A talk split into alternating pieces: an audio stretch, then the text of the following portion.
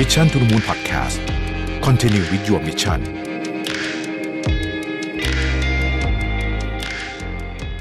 สวัสดีครับยินดีต้อนรับเข้าสู่ Mission to the Moon Podcast นะครับคุณอยู่กับรวิทย์ หาญอุตสาหะครับวันก่อนผมไปเดินมอเตอร์โชว์มานะฮะแล้วก็ไปทำงานด้วยแหละนะฮะแล้วก็ไปเดินดูรถดูอะไรมาเนี่ยแล้วคิดอะไรขึ้นมาได้อย่างหนึ่งก็เลยอยากจะมาอัดเสียงไว้สักหน่อยนะฮะคือหนึ่งในคำถามที่เราได้เยอะที่สุดในอินบ็อกซ์ของ Mission to the Moon แล้วก็เวลาผมเจอหน้าใครสักคนหนึ่งก็คือการค้นหาตัวเองเนาะว่าแบบฉันอยากจะเป็นอะไรดีชีวิตแบบไหนที่ฉันจะชอบอะไรประมาณอารมณ์แบบนี้นะครับซึ่งมันก็เป็นเรื่องปกติเนาะคือเราก็จำเป็นจะต้องค้นหาตัวเองแล้วก็มันก็มี tools มีหนังสือต่างๆนานามากมายเลยนะฮะแต่ว่าอันนึงที่ผมคิดออกแล้วรู้สึกว่าวิธีนี้ก็เป็นวิธีการที่น่าสนใจดีเหมือนกันก็คือว่าคุณลองค้นหาตัวเองในแบบที่คุณค้นหารถที่คุณชอบนะฮะเพราะว่าผมว่ารถเนี่ยเป็นของอย่างหนึ่งที่มีสเปกตรัมนะของความสุดโต่งเนี่ยเยอะมากเยอะมากจริงๆนะครับคำว่าสเปกตรัมของความสุดโต่งเยอะมากเดี๋ยวจะอธิบายให้ฟังว่าเป็นยังไงนะฮะ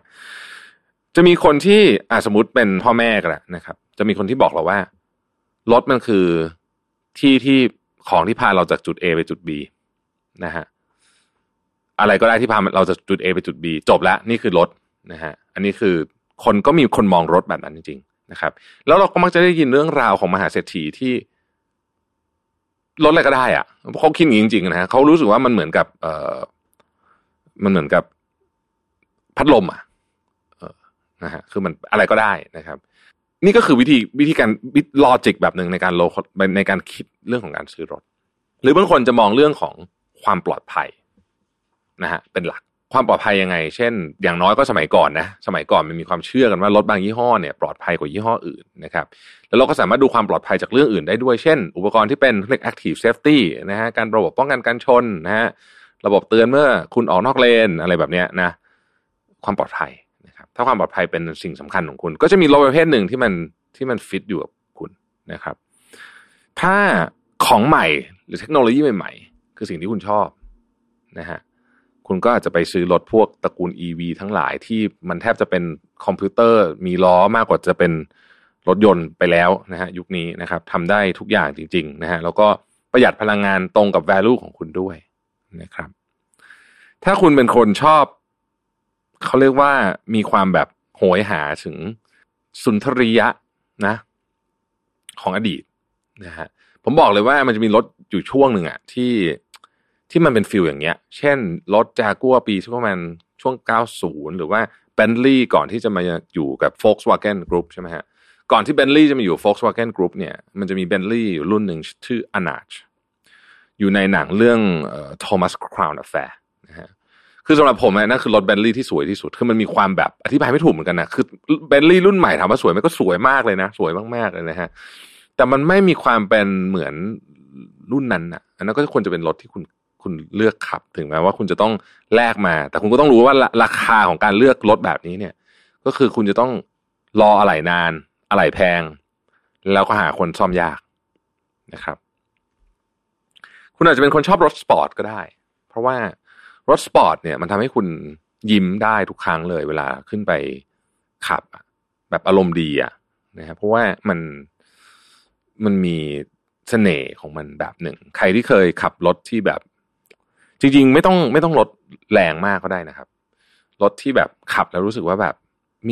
มีความสุขแฮปปี้เช่น MX5 อย่างเงี้ยนะฮะคือไม่ได้ไม่ได้จะไปซิ่งกับใครอ่ะคือเอาจริงๆไว้แข่งกับรถพวกซิ่งไม่ไหวนะแต่ว่ามันมีคาแรคเตอร์ของมันอ่ะ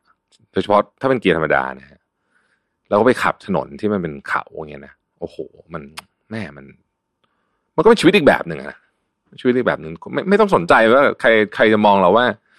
ภายนอกเราเป็นยังไงเพราะว่า MX5 เนี่ยเทียบกับราคาเนี่ยนะฮะก็ถือว่าแพงนะเมืองไทยขายแพงอ่ะนะคือถ้าไปถามคนที่ไม่ได้รู้เรื่องรถเนี่ยผมรับประกันเลยว่าคนส่วนใหญ่จะทายราคาถูกกว่าที่ราคาตั้งเยอะนะครับ MX5 เมืองไทยขายคันเกือบ3ล้านนะหน้าตามันอาจจะไม่ได้ดูราคาขนาดนั้นแต่ว่าถ้าเกิดคนที่รู้เรื่องรถแน่นอนก็จะตอบถูกนะครับนะเพราะฉะนั้นเนี่ยการเลือกของพวกนี้เนี่ยผมคิดว่ามันคล้ายกับการเลือกเป้าหมายชีวิตของเราเราอยากมีชีวิตยังไงเราอยากมีชีวิตที่มันไม่ผิดนะถ้าเกิดเราบอกว่าเราอยากจะมีชีวิตที่ ดูโคตรดีใน Instagram ถามว่าผิดไหมไม่ผิดนะฮะก็คุณอยากมีก็ไม่ได้ผิดอะไรนะแต่คุณต้องถามตัวเองจริงว่าเราจะไปอย่างนั้นยังไงแล้วคุณจะแฮปปี้จริงหรือเปล่าเหมือนกับการซื้อรถเหมือนกันนะฮะถ้าสมมุติคุณบอกว่าคุณอยากจะซื้อรถอยากจะเล่นซุปเปอร์คาร์แล้วกันนะฮะแล้วอยากจะเล่นซุปเปอร์คาร์อยากจะซื้อรถแบบ Lamborghini อะไรแบบเนี้ยนะฮะซึ่งมันก็ขับมันจริงๆเนี่ยนะต้องถามตัวเองว่าตอนบินค่าซ่อมมาทีนึง 500,000 600,000 เนี่ยไม่ได้ถามว่ามีตังค์จ่ายหรือเปล่านะเชื่อว่ามีตังค์จ่ายแล้วล่ะคนที่ซื้อรถขนาดนี้แต่ว่ามันทำให้คุณทุกข์ใจเปล่าถ้ามันทำให้คุณทุกข์ใจทุกครั้งเนี่ยอันนี้อาจจะไม่ใช่รถสำหรับคุณนะฮะแต่ถ้าคุณรู้สึกว่าเฮ้ยความสุขที่ได้จากการขับมันเนี่ยคุ้มค่าเกินกว่าบิน 500,000 600,000 ที่ไปซ่อมรถก็ซื้อไปนะฮะคนบางคนรู้สึกว่าเรื่องการซื้อรถแบบนี้เป็นเรื่องที่ไร้สาระสิ้นดีแล้วคนพวกนี้บางคนเป็นมหาเศรษฐีนะรู้สึกว่าบ้าบออะไรว่าซื้อรถคันละแพงเป็น10ล้านบ้าบอเป็นพวกคนบ้าผมคิดว่ามันไม่มีคนบ้าหรอกครับคือมันมีแต่ว่ามันเป็นชีวิตที่ถูกใจใครหรือเปล่าเท่านั้นเองนะฮะผมมีเพื่อนที่ขับแต่รถเก่าแบบวินเทจอะนะฮะแล้วก็ไปกับมันนี่ก็ต้องสวดมนต์อะให้มันไม่พังให้รถมันไม่พังนะผมก็ถามว่าทำไมไม่ซื้อรถใหม่มาขับอ่ะเขาบอกว่านี่คือความสุขนี่คือชีวิตที่เขาได้นะ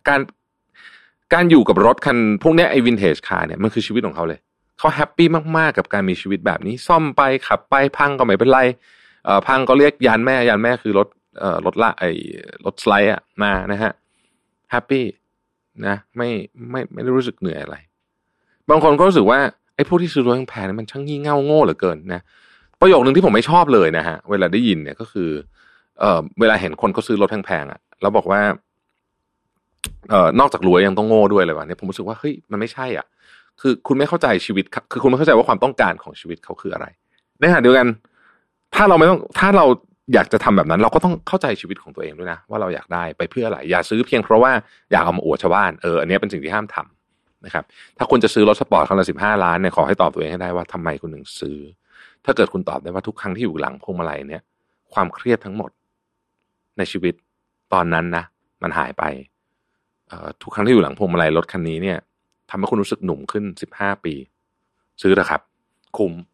เพราะว่าชีวิตเนี้ยก็มีแค่เนี้ยคือถ้าเกิดคุณไม่ได้ซื้อแล้วไปเดือดร้อนใครไม่ได้ไปก่อหนี้ก่อสินนะฮะอย่างเงี้ยหรือที่เป็นแบบเพื่อนผมนะฮะที่มีแต่รถเก่าเท่านั้นเลยนะฮะไม่มีรถใหม่เลยเนี่ยนะฮะแล้วไอ้รถเก่านี่ก็บางคันก็แพงบางคันก็ไม่ได้แพงมากแต่ไอ้ที่แพงไอ้ที่ไม่ใช่ที่แพงที่เกิดขึ้นตลอดคือเสียเวลาสุดๆแต่สำหรับเขาไม่มองเป็นการเสียเวลาเขาเอนจอยมากเขาเอนจอยการซ่อมรถเขาเอนจอยกับการสั่งอะไหล่ทาง eBay นะฮะแล้วก็ไปหาอุปกรณ์อะไรที่มันแบบต้องเป็นชิ้นนี้ออริจินอลจากไหนก็ไม่รู้โอ้ยแบบ